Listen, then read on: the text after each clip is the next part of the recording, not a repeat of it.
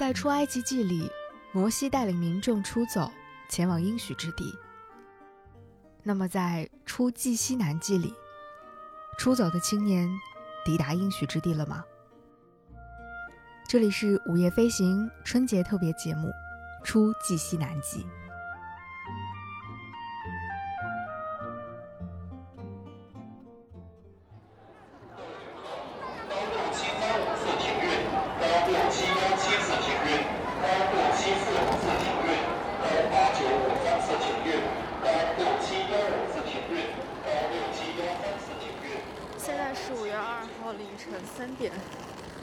十四分，我刚刚走出了我临时花高价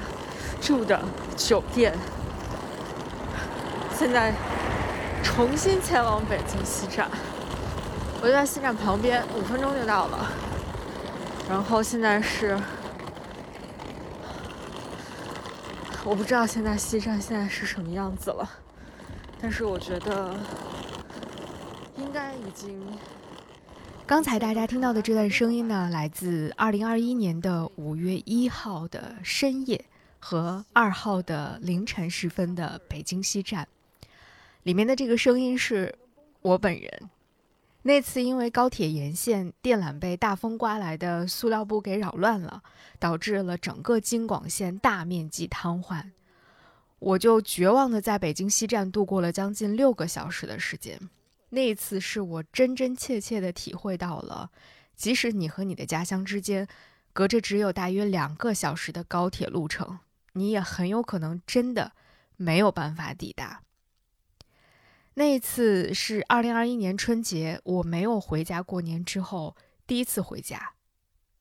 但也没有想到那是我在二零二一年唯一一次回家。二零二二年的春节马上就要到了。我应该是将会继续不得不留在北京过年了，这就是在新的疫情背景之下，我们和家乡的一种最真实的距离。于是，在春节即将到来的这个特殊的节点，我想要换一种方式，遥望家乡，谈论故乡。今天的午夜飞行，我想要跟你聊一聊《出冀西南记》。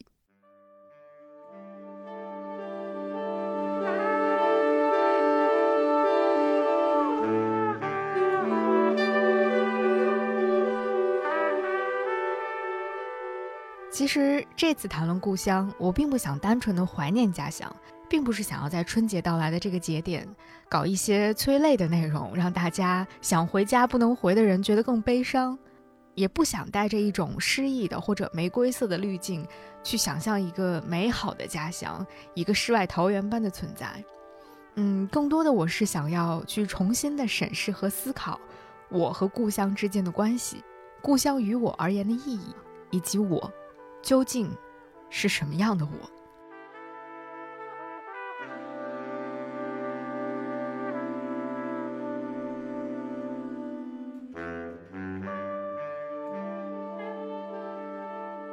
其实，关于我和故乡、故乡与个体，是一个长久存在在我的心里，但也始终没有被我拿到台面上来明确的好好讲一讲的一个命题。其实归根结底的原因，是因为我不知道，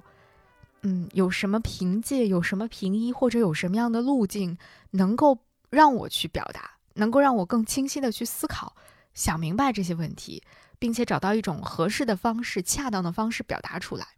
直到在过去的这一年时间当中，我陆陆续续的找到了一些表达和思考的路径，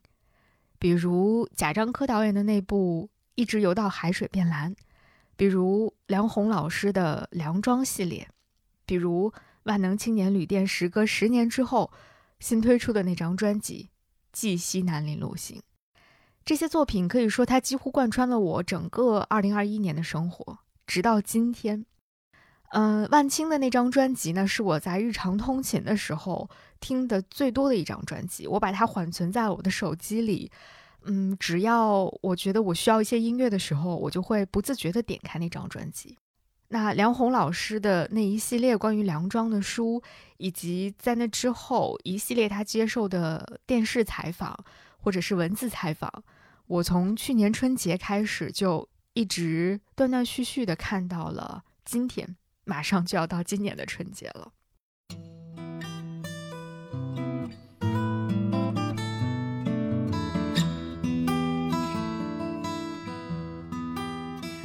在万青的那张《继西南林路行》的专辑当中，有一首歌是我会反反复复的听上很多遍，甚至单曲循环了很久的。那首歌的名字叫《采石》。在最近这两年，这个弥漫着荒谬、迷茫、未知的世界当中，我觉得这首歌是能够最深刻的唱进我心里的音乐。某种程度上来说，它真的像极了我们离开故乡之后的生活。因为我自己是河北人，我是真的离开了太行山，走出了太行山，去到了一个全新的世界，就像采石当中的一块石头一样。在离开太行山之后，经历被开采，经历炸裂、崩塌，离开太行，远离故乡，再也回不去。世事变迁。万物上升，但同时在幻灭成繁星。而在这过程当中，渺小的人只能被乌云遮目，一切都看不清楚。在离开太行山之后，我们不断的进入更繁华的世界，进入更繁忙的城市，过一种似乎看起来更目眩神迷的生活。我们被塑造成了高楼大厦里的阶梯，成为了城中人造风景里的一根樊篱，有意无意的。我们融入了所谓的城市，融入了所谓的繁华，但是曾经那个非常独特的、非常嶙峋的千座山峰，就这样化成了平平无奇的城中水泥。面貌已生疏，前方模糊，灵魂在山后又回顾，崭新万物正上升，幻灭如。却乌云遮目。崭新万物正上升，幻灭如明星，乌云遮目。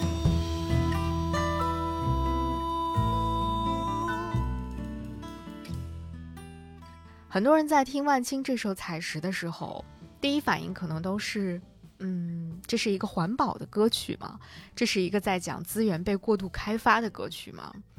但是万青乐队的基庚老师在接受采访的时候，他说这首歌跟生态不是那种关系，不是说你作为一个旁观者去批评的。我特别不愿意让大家只是想到环保生态，太把自己当成一个城市里的人了。什么环保生态？这就是你本人的世界，我们是一体的。你看见它被填回去，种上树，但是重要的、珍贵的东西早就没有了。这和一个人被消耗的过程是一样的。在我读到基庚老师这篇报道的时候，我其实已经听《采石》这首歌听了很多很多很多遍了。我是后来很久之后才看到这篇古早的报道的。在看到的时候，我真实的觉得，嗯，是不是基庚老师表达的，或者说？呃，采石当中所表达的很多东西，是对于生活或者是曾经在河北生活长大的人来说，是理解起来更加容易的。后来我听到另外一档节目在聊这张专辑的时候，有一位嘉宾同样来自河北，他在讲到自己对于这首歌的理解的时候。呃，跟我的理解有很多相像的地方，就是你一下子就能够懂他在他在唱的是什么，你一下子就能够回想起那些画面，你也能够懂这首歌背后所表达的很多东西。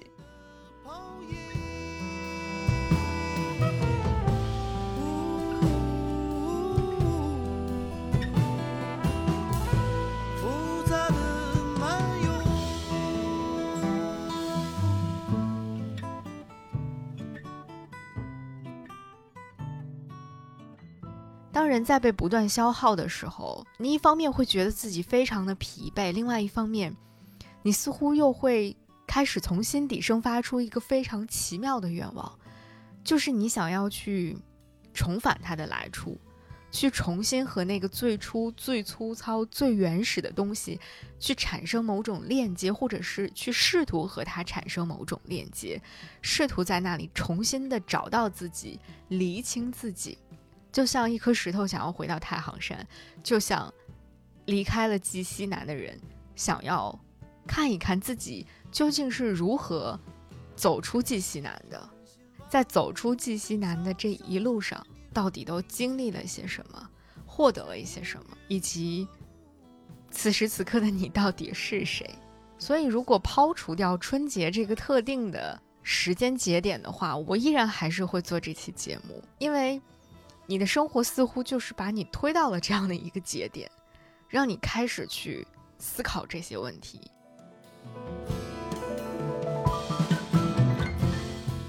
其实现在仔细回想一下。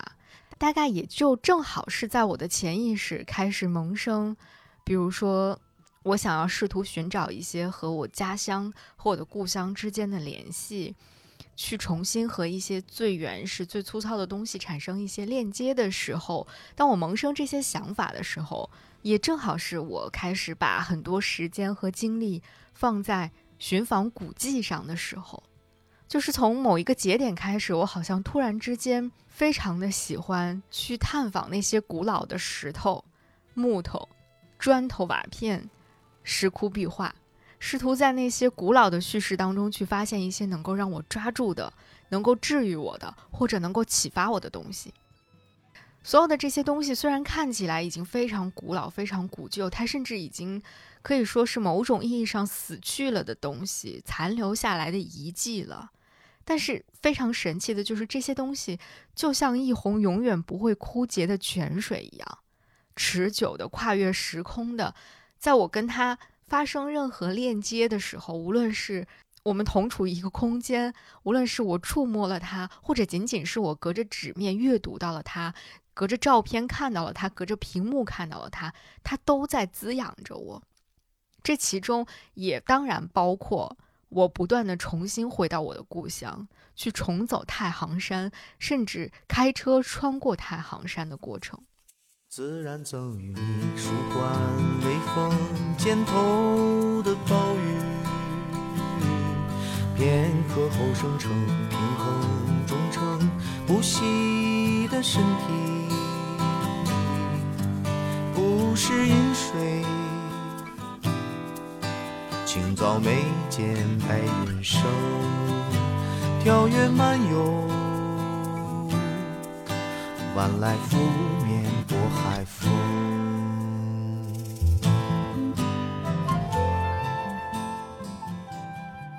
或许现在想想，可能是我小的时候的感知力、感受力是比较迟钝的吧，也或者是因为这几年我的感知力过于旺盛了。尽管我重新认识太行山的时间并不多，可能一年当中我也没有几次有机会深入的去走进太行山，而且这些探访太行山的过程，这些行程也都是断断续续的。但是我不得不承认，最近的这几年当中，太行带给我的震撼和滋养是前所未有的丰满和立体的。所谓丰满和立体，当然就指的不仅仅是。它总会带给我一些正面的、积极的情绪，总让我不断的感到振奋。其中还有很多的惆怅，很多的遗憾。比如，当你看到那些破碎的山体的时候，比如当你看到那些已经倾颓的古迹的时候，看到那些残缺不全的佛像的时候，你你当然会觉得有些怅然，有些悲伤。但是，所有的这些。无论是正面的还是某种忧伤的情绪，无论是我见到的好的一面，还是让人觉得遗憾的一面，都让我觉得我自己离某些更本质的东西更近了一些，让我觉得我离生活、离土地都更近了一些，离真实也更近了一些。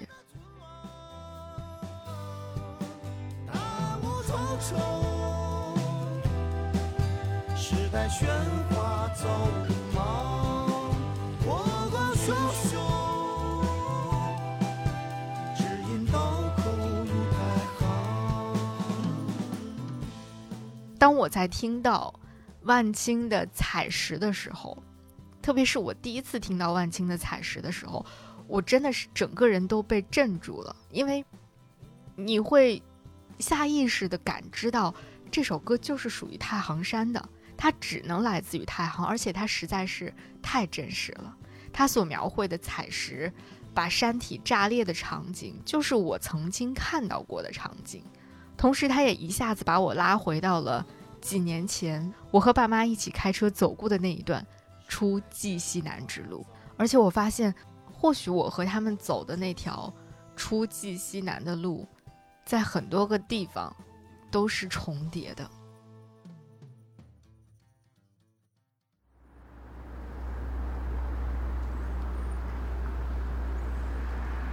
那次真正意义上的出蓟西南行迹，其实是在二零一五年的五月份。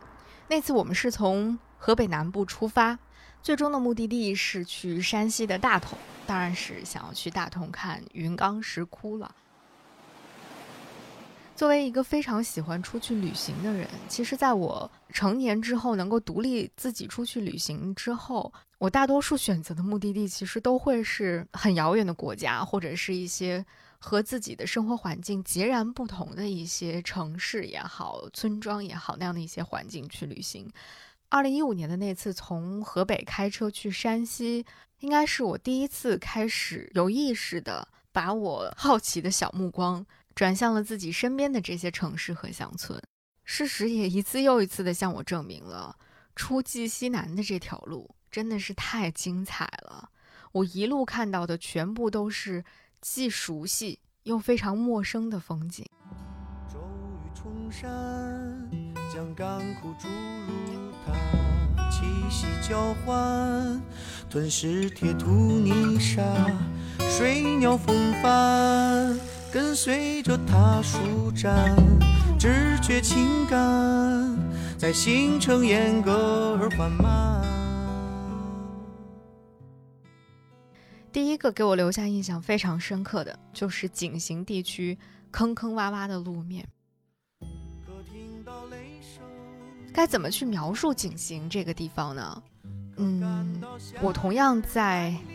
仅有的几篇关于万青的采访当中看到了他们对于井陉的描述。他是这么说的：从石家庄往西行至鹿泉、井陉一带，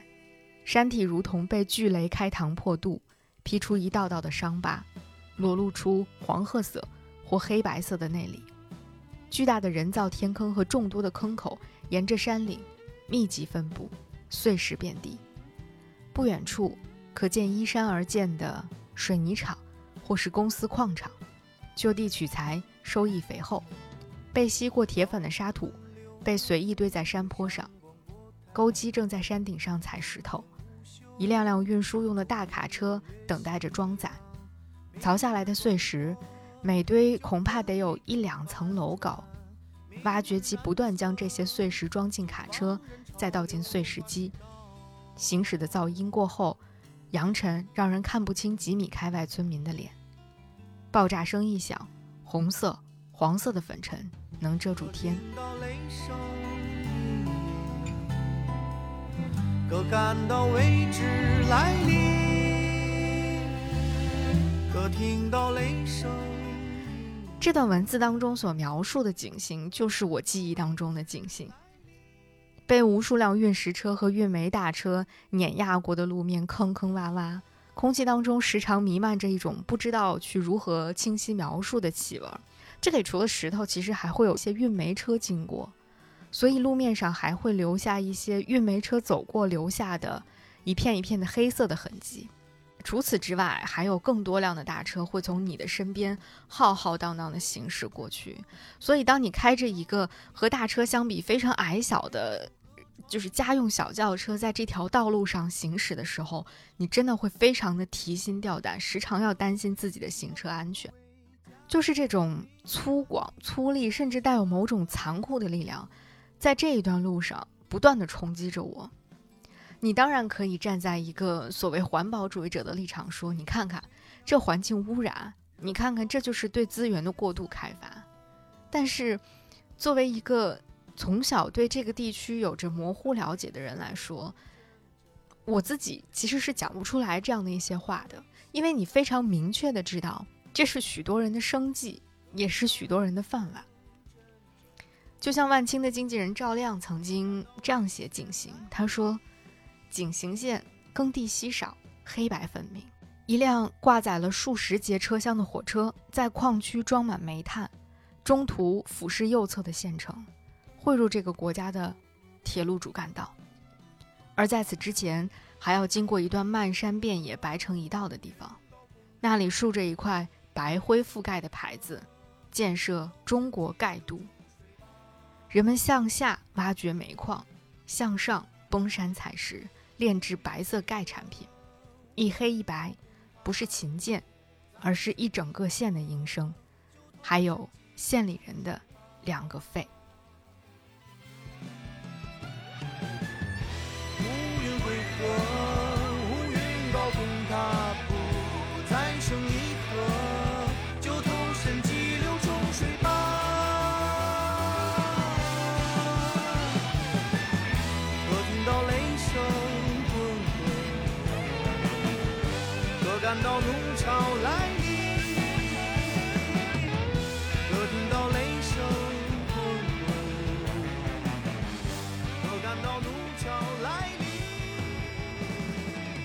其实作为一个河北人，我从小到大对于太行山的熟悉程度还是挺高的。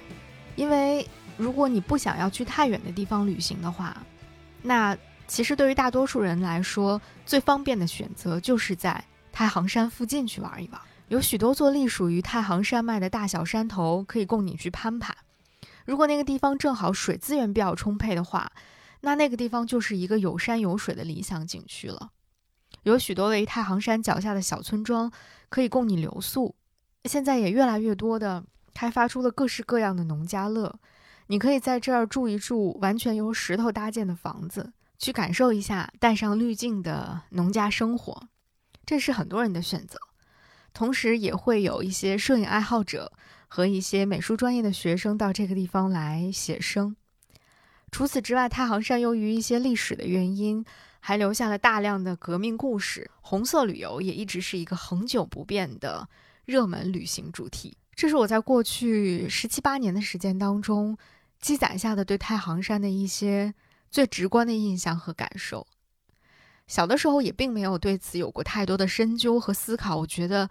呃，就是这样的，仿佛它天然就应该是这样的。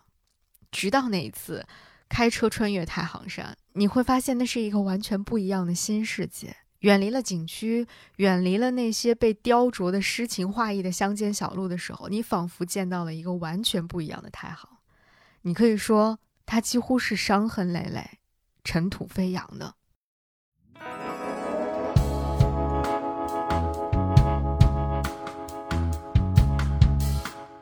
当然，那一路上更加具有戏剧性的场景还在后面。当我们不停地穿越各种或长或短的隧道的时候，你会有一种非常恍惚的感觉，你会觉得自己这一次好像终于真的进入到了太行山的经络当中。之前都是浮光掠影，之前都是一些表面功夫，现在你才是真正进入到了太行山的灵魂深处。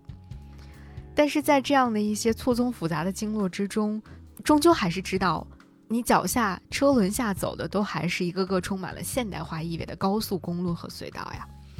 其实你也看不到什么具体的、真正属于太行山内部的风景。就在我们结束快要不断的穿越隧道的旅程，终于重见天日的时候，一场突如其来的大雨就狠狠地拍在了车窗上。仔细的看一看前方，我们发现雁门关已经到了。虽然我们还是在高速公路上行驶的，不能够真正的看到传说当中的雁门关，但是写在隧道口的那三个大字已经颇有气势了。再加上这场突如其来大雨的加持，真的是有一种苍凉厚重的历史感。虽然我自己对于古代史了解的并不是非常的细致，也并不是非常的多，但是对于雁门关这个名字还是久仰的。毕竟天下九塞。雁门为首嘛，坐落在山西代州古城北部的这个雁门关，在古代的时候，嗯，想必一定是一座气势宏伟的军事防卫要塞了。那在今天，当我看到它的时候，它已经成为了大同到运城高速公路的一个咽喉要道。所以走到这里，看到雁门关的时候，这就意味着我们已经离开了河北，已经走出了冀西南，我们即将进入到山西的地界了。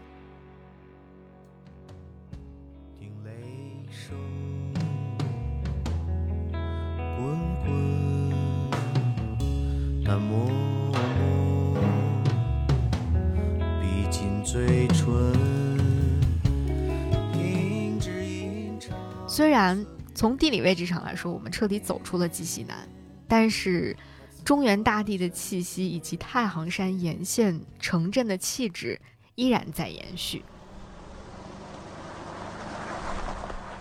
当我们的车即将抵达大同的时候，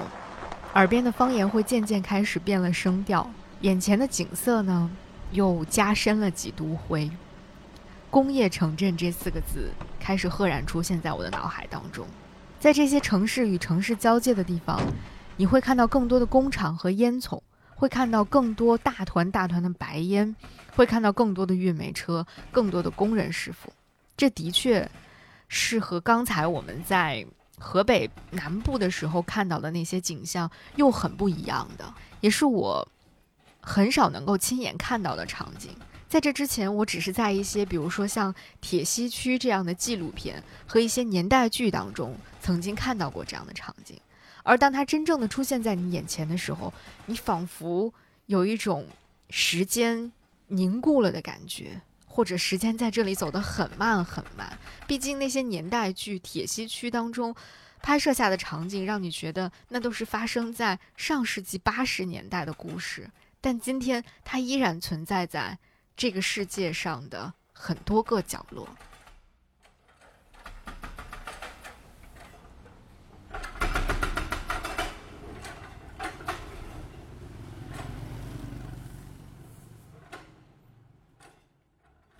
当然，当我们的车驶出了这片区域，走上通向云冈石窟的新建高速之后，眼前的一切又开始呈现出截然不同的景象。它开始变得山清水秀。开始呈现出一个世界级景区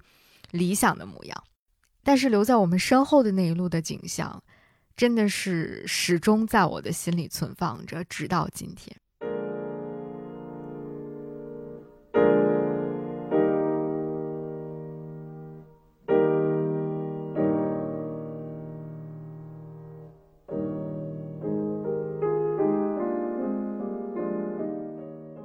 过也是那次。出冀西南的经历，以及随后我在山西和河北境内的一系列的仿古，从石窟到木塔，从北魏到宋元，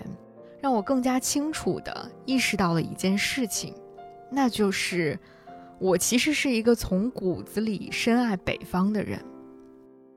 尽管我可能说了上万次南方有千般好，有桂花香，有烟雨朦胧，有这有那，但是。我只要在脑海当中想一想开阔的平原、苍凉的太行山、冰雪覆盖的江面，我整个人会觉得筋骨都舒展开了，整个人都舒服了。那种舒服其实是无可替代的。尽管当你在北方大地上做一次这样的深呼吸的时候，你很可能会遇到雾霾、遇到沙尘暴，甚至你会闻到青霉素的味道。但在经历了那一次旅行之后，我真的从内心深处接受了这一点，那就是我终究是无法离开北方的。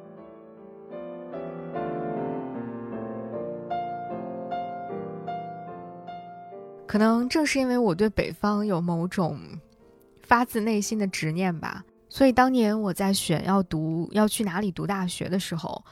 我没有一秒钟考虑过要去南方。但同时，我也和大多数的河北孩子一样，坚决不留在河北。于是我最终去了一个很北、很北的城市——哈尔滨。那是我在十七岁的时候经历的一次时间更长、更久、更远的初级西南极，而且这一出就是十几年过去了。有一个特别有趣的细节，就是。当人们谈及到河北，谈及到万能青年旅店，谈及到石家庄的时候，都会提到石家庄有一个药厂，以及那附近弥漫着青霉素的味道。而很有意思的是，我在哈尔滨读书的时候，哈尔滨这座城市也有一个药厂，就是著名的哈药六厂。那个药厂也生产青霉素，所以那儿的空气当中也时常会弥漫着青霉素的味道。我们那个时候也会像很多生活在石家庄的人一样开玩笑说，老是这么闻着这个味儿，我们应该会自动抗病毒了吧？现在想想，这真的是一个特别有趣的对应。在这座更北的城市里生活的四年，我从一个从来没有思考过家乡是什么的人，开始凭着直觉和个人好恶来随性的定义我和家乡之间的关系。第一年，我几乎所有的乡愁，所谓的乡愁啊，似乎都是对自己那个具体的小家的非常具体的想念。以及对家乡生活的整体性的批判，而到了第二年，一直到大学毕业，我对家乡的感知其实不得不承认是越来越少的。家乡已经逐渐的变成了家，它的范围也逐渐的局限在了家庭、个体的小家庭、我的家人以及为数不多的留在家乡的朋友身上。那个时候，家乡似乎已经不太存在了，只有家的这个概念逐渐变得更加清晰了。嗯，也正是在那个时候吧，我曾经在老师的推荐下试着去读过梁鸿老师的那本《中国在梁庄》，只不过在那个时候的我，其实还没有办法和梁鸿老师共情。一方面，我并没有真正的在严格意义的乡村生活过，没有这方面的生活经验和体会；那另外一方面，那个时候的我尚且不能够理解家乡真正的意义所在，所以当时我虽然从图书馆借来了这本书，但是我没读几页就放下了。之后经历了大学毕业，然后来到北京读研，然后再经历毕业，然后开始工作，就一直到了今天。我在和家乡的物理距离上其实是缩短了很多的，但是随着时间的推移，家乡。已经逐渐的变成了故乡。从家乡到故乡，一字之变。这个所谓的“故”，大概就是指在时间和熟悉程度上的一种疏远吧。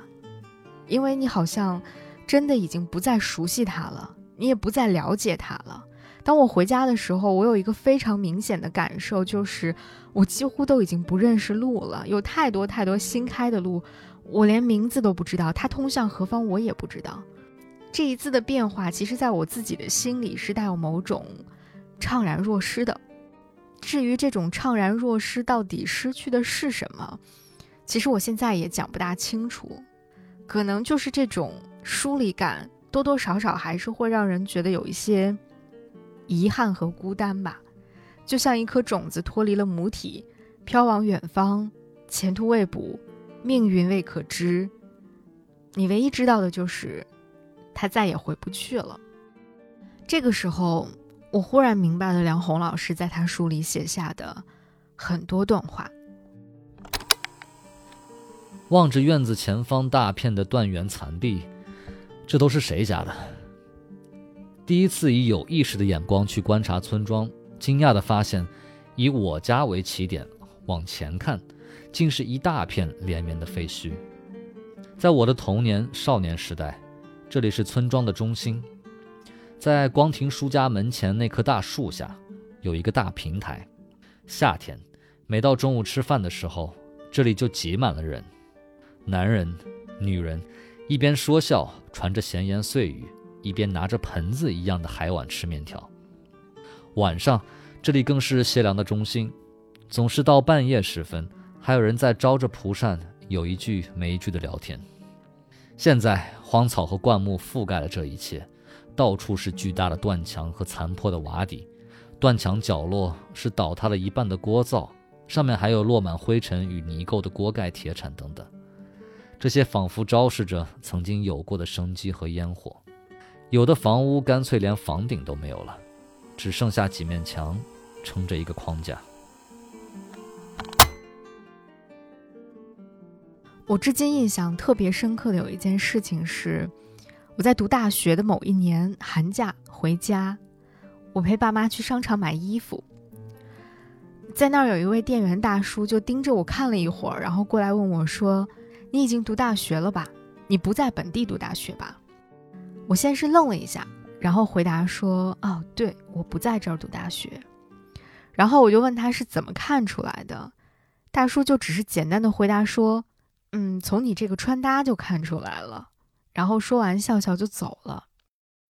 当时的我其实并没有想太多，嗯，但是听完他的回答，我也总觉得哪里有点不对的样子。这件事儿就一直被我无意识的放在了心里，直到我在之后的很多个寒暑假里，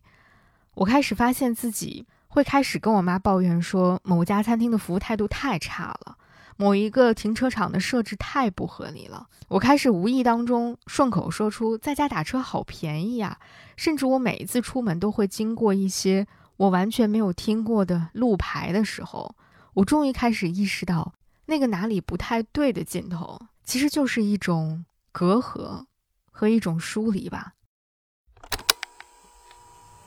面对知婶、吴奶奶以及村庄的一些留守老人。我觉得，他们的内心是一座深厚的城堡，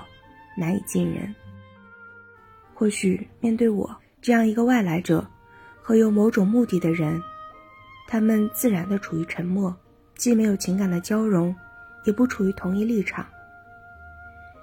面对这种情况，我也不知道该如何重新回到话题之中，几乎处于失语的状态。对于他们，对我本人来说。我已经是乡村外部的人，自己的思维和他们的思绪总是处于错位之中。那天，在知婶家门口，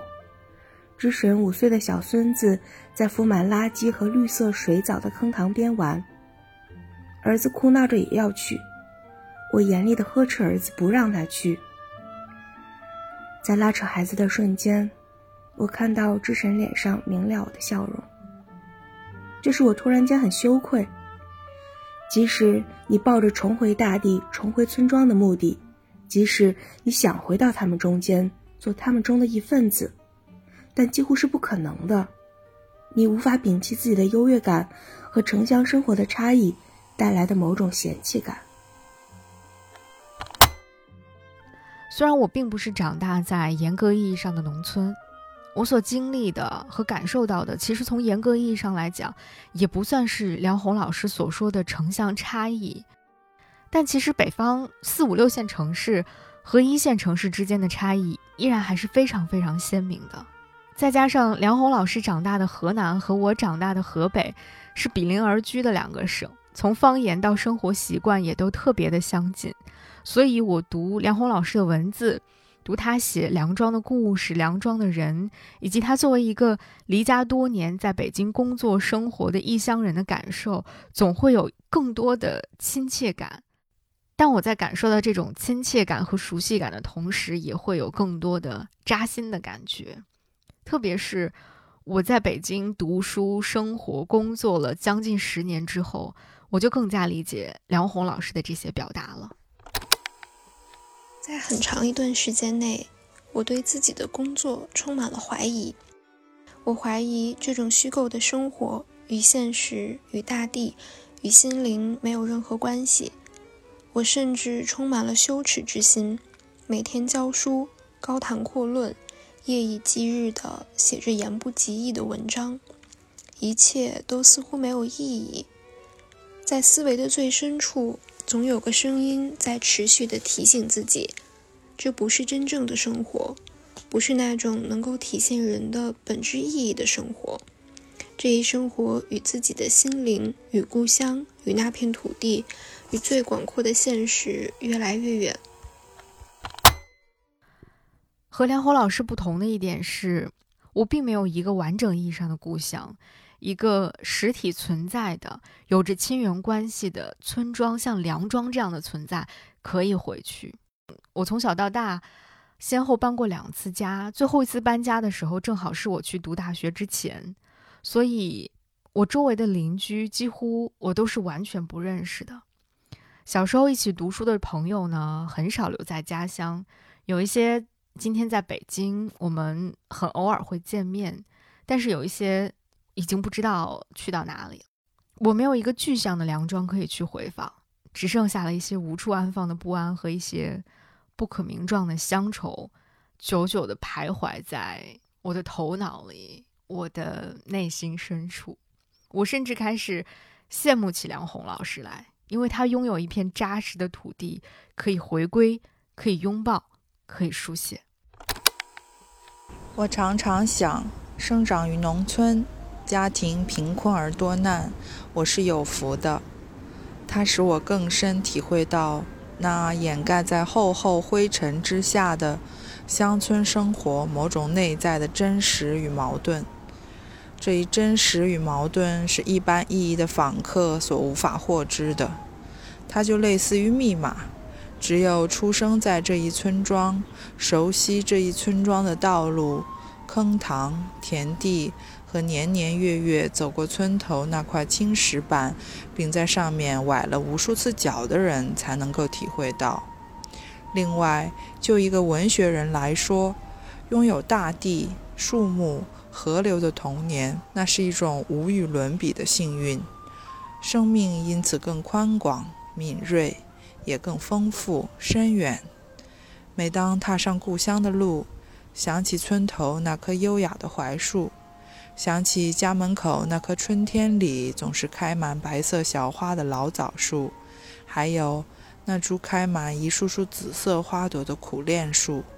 微风轻来，那故乡般渺远而馨香的味道。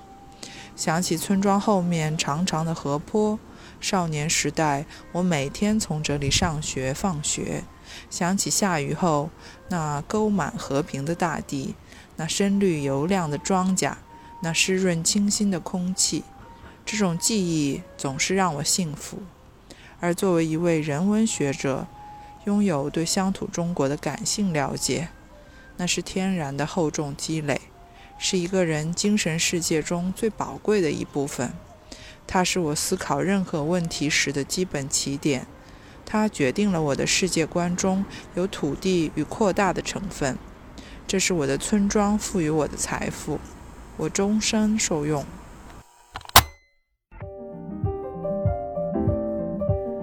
午夜飞行是一档关注旅行、城市文化与生活的播客节目，力求用声音呈现多彩的城市故事。由 Marcast Media 制作出品。如果你是苹果手机用户，我们推荐你在苹果 Podcast 订阅收听这档播客。如果喜欢我们的内容，欢迎给出五星好评，并留下你想说的话。我们的节目也会同步更新在 Spotify、小宇宙、喜马拉雅、网易云音乐、QQ 音乐、荔枝 FM、蜻蜓 FM 等平台。另外，你还可以搜索关注“午夜飞行”的微博和微信公众号，期待听到来自你的声音。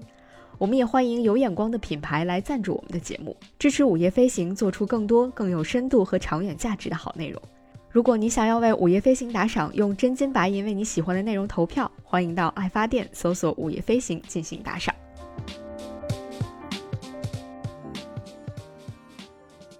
我觉得这条河可能因为本来它就在我生活之中，嗯，包括我青春期的时候，然后一个人逃学呀，嗯，都是在这这条河里面度过的。对对对，你一拿起笔，一想到这个，嗯，你要写某种东西，就是那种，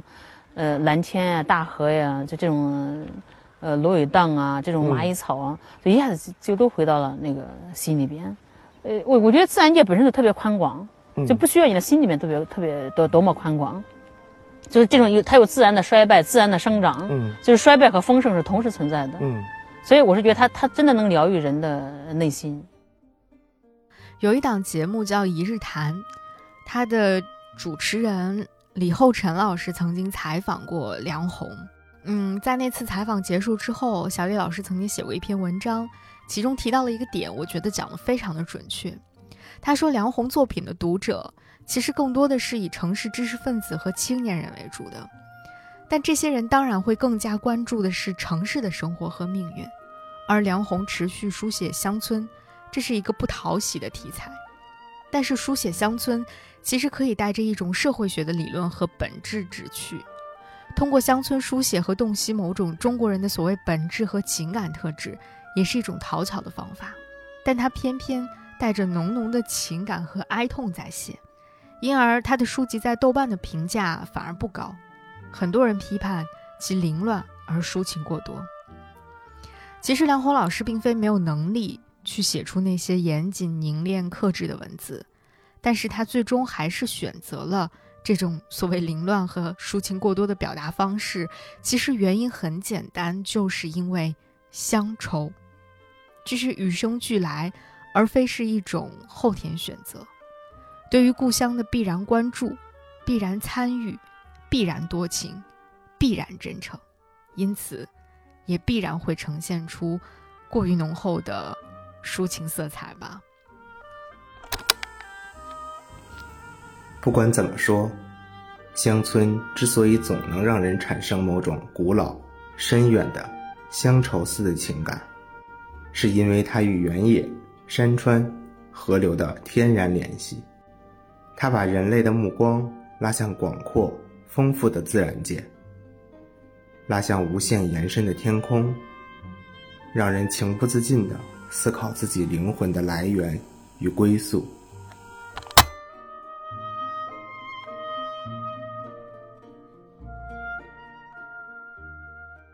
我真的要非常非常的感谢梁红老师，也要非常的感谢万青的这张《记西南里路行》的专辑。如果不是因为这部音乐作品，我可能没有机会去好好的梳理开车穿越太行山，真正的走过那段出蓟西南之路的沿途的感受和所见到的风景。如果没有梁红老师的这一系列的书，我想我也很难找到一个真正的帮助我去梳理所谓的乡愁，帮我重新认识乡愁的这样的一个途径，甚至是某种指导。是这样的一些作品，让我真正的看到了乡愁原来还可以有这样丰富的表达出口和表达路径。尽管我确实没有一个和自己血肉相连的小村庄是可以重返的，但是我在反复的阅读、聆听和感受里，逐渐的找到了一些可以帮助我找到根、找到能够让灵魂安定下来的一些东西。这些东西，小到我的家人和我的朋友。大到华北平原上的山川河流，那一座座用石头搭建起的村庄，以及散落在乡间和城市交汇处的寺庙、果园，我真的在过去的一段时间当中，有机会的话，我就会走进他们，去感受他们，那种感觉真的非常的好，切近到眼前的每个时刻，遥远到千百年前的石窟造像，甚至是先秦传说当中的王屋与太行的故事。想到这些的时候，接触到的这些古老的故事和痕迹的时候，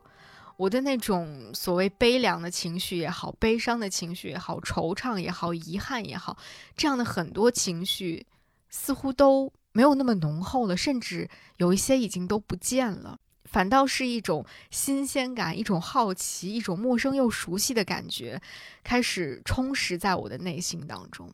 因为历史和文化的传承似乎一直都悄悄地潜伏在我的灵魂里，然后终于有一天，他们渐次被唤醒了。就在你可能读到某一段文字的时候，就在你听到某一首歌的时候，就在你触摸到一个古老的石雕的时候，在你听到一句方言的时候，或者在你吃到一口传统的菜饼子的时候。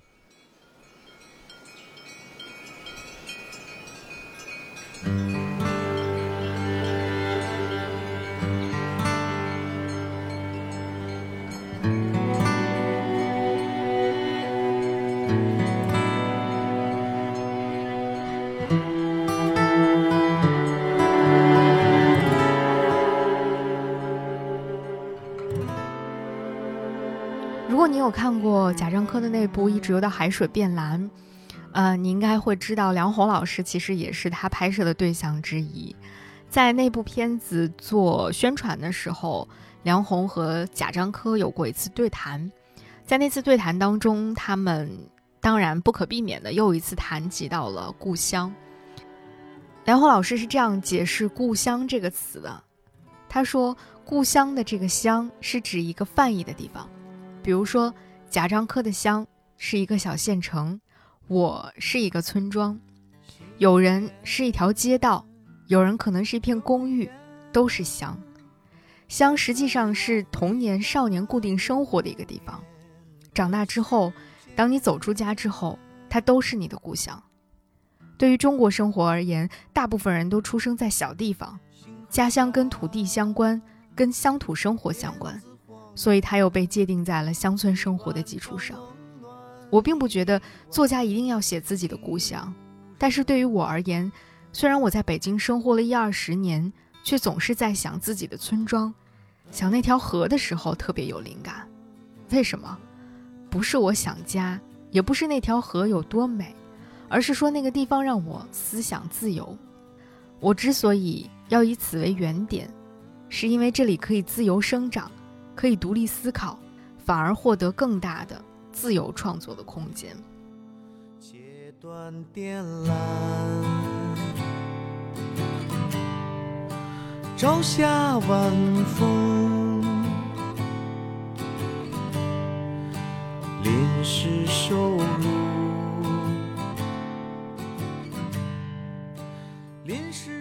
梁红老师最后说到的这个自由，我起初其实是不大懂的，因为在我顺拐的思维当中，我觉得。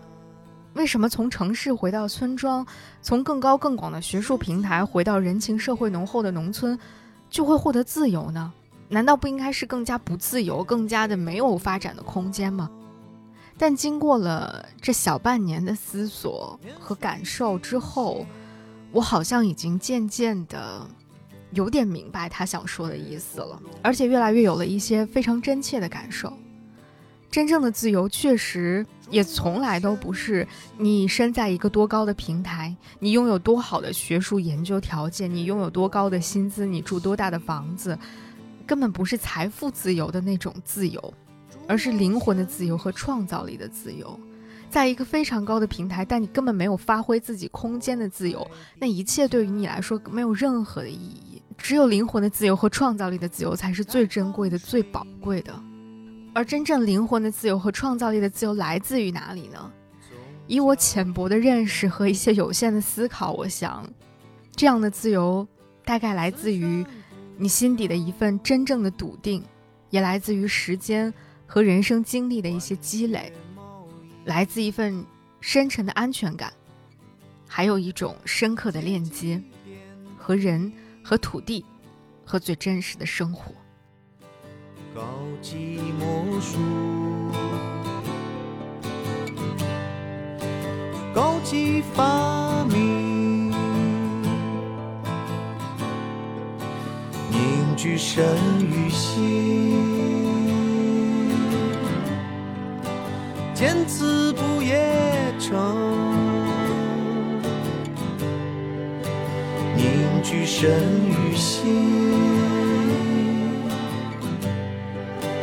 见此不夜城。虽然在这个即将到来的春节，我以及很多个像我一样工作生活在故乡之外的人，都将再度无法顺利的回家过年。但很幸运的一点是，借由这样一期节目，借由着准备这期节目的所有的这段时间的思考和经历。借由对于故乡的遥望和思念，对家人的想念和惦记，我却收获了一些意想不到的力量。也借由这梳理自己的这一次又一次的出冀西南记，重新思考了我和故乡之间的关系。更重要的是，在这个过程当中，去重新思考了我该如何找到一个更加真实、更加完整的自己。这又完美映衬了梁红老师的另外一本书的名字——作为方法的乡愁。细嚼又密林，诸君出重围。细嚼又密林，诸君出重围。人间明暗。人间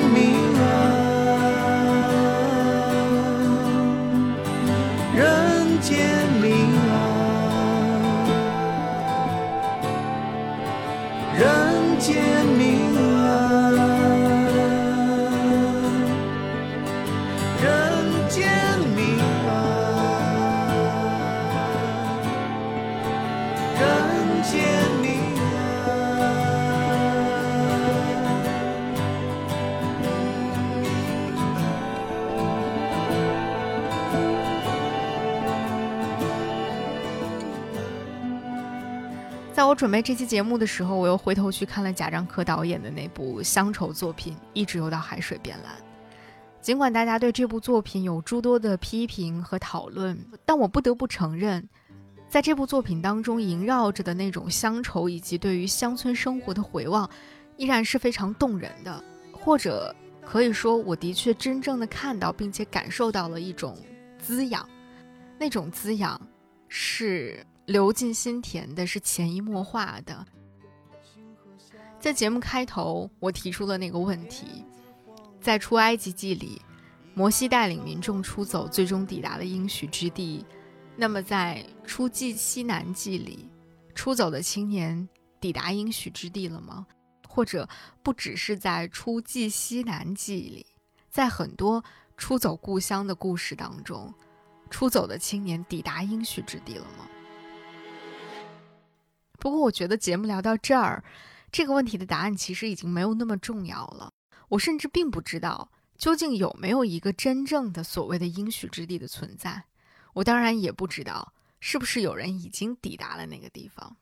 但是至少对于我来说，我能够做到的，或者说我真正想做的，也不是说抵不抵达应许之地这件事情了。我觉得我真正想做的就是。带着故乡滋养我的这一切，跳进大海，然后一直游到海水变蓝，那是一种自由的味道。那个，在我那个小的时候，看着这个大海是黄颜色的，但是课本上说大海是蓝色的。我们小时候经常在这游泳。有一天，我就想一直往游，一直游，我想一直游到海水变蓝。我是 VC，这里是午夜飞行，谢谢你的收听，也谢谢在本期节目当中为我们贡献了自己美妙声音的各位小伙伴们，同时也提前祝大家新春愉快，我们下期节目再见，拜拜。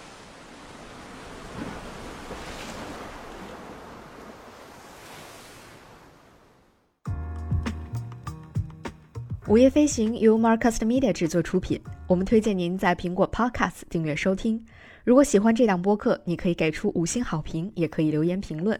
同时，我们的节目也会同步更新在 Spotify、小宇宙、喜马拉雅、网易云音乐、QQ 音乐、荔枝 FM、蜻蜓 FM 等平台。另外，你也可以搜索“午夜飞行”的微博和微信公众号，期待你的关注和反馈。我们也欢迎有意向的品牌来赞助支持这档播客节目合作联系可发送邮件至 hello at marcusmedia dot com